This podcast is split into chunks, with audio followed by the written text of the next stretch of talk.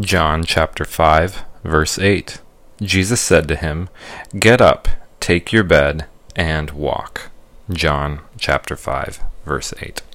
So this is in the story of Jesus healing a man who has been lame on the Sabbath. There's a lot of detail around this that it can sometimes be easy to miss. There's a pool that is held up as a place of healing, and this man that was trying to get healed when the water was first stirred hasn't been able to be healed because he is unable to walk, and so Jesus helps him.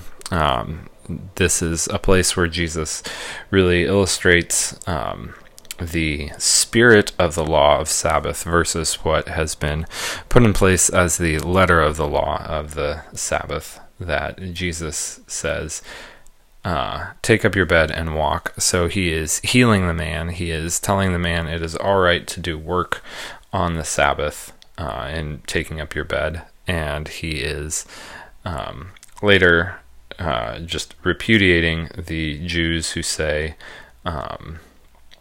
you shouldn't have done this healing, this work on the Sabbath.